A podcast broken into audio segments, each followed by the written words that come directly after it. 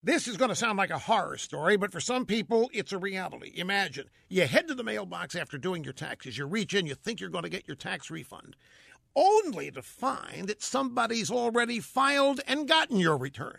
Identity thieves can use your personal information to file for your refund or commit other forms of ID theft. Now, last year, the IRS identified approximately $4.1 billion in suspected tax refund fraud due to ID theft. Now, thankfully, there's Lifelock.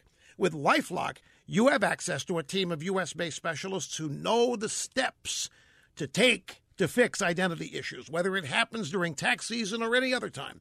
Of course, no one can prevent all identity theft or monitor all transactions at all businesses, but nobody is better than Lifelock.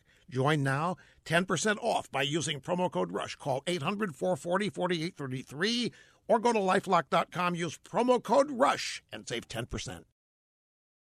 On February 21st, California state senators honored Tom Hayden, who assumed room temperature last October. Now, Hayden had served in the California Senate 92 to 2000. He became famous during the Vietnam War as an anti war protester who worked with the communist North Vietnamese. Hayden later married another anti war protester who sided with the communists, that'd Jane Fonda.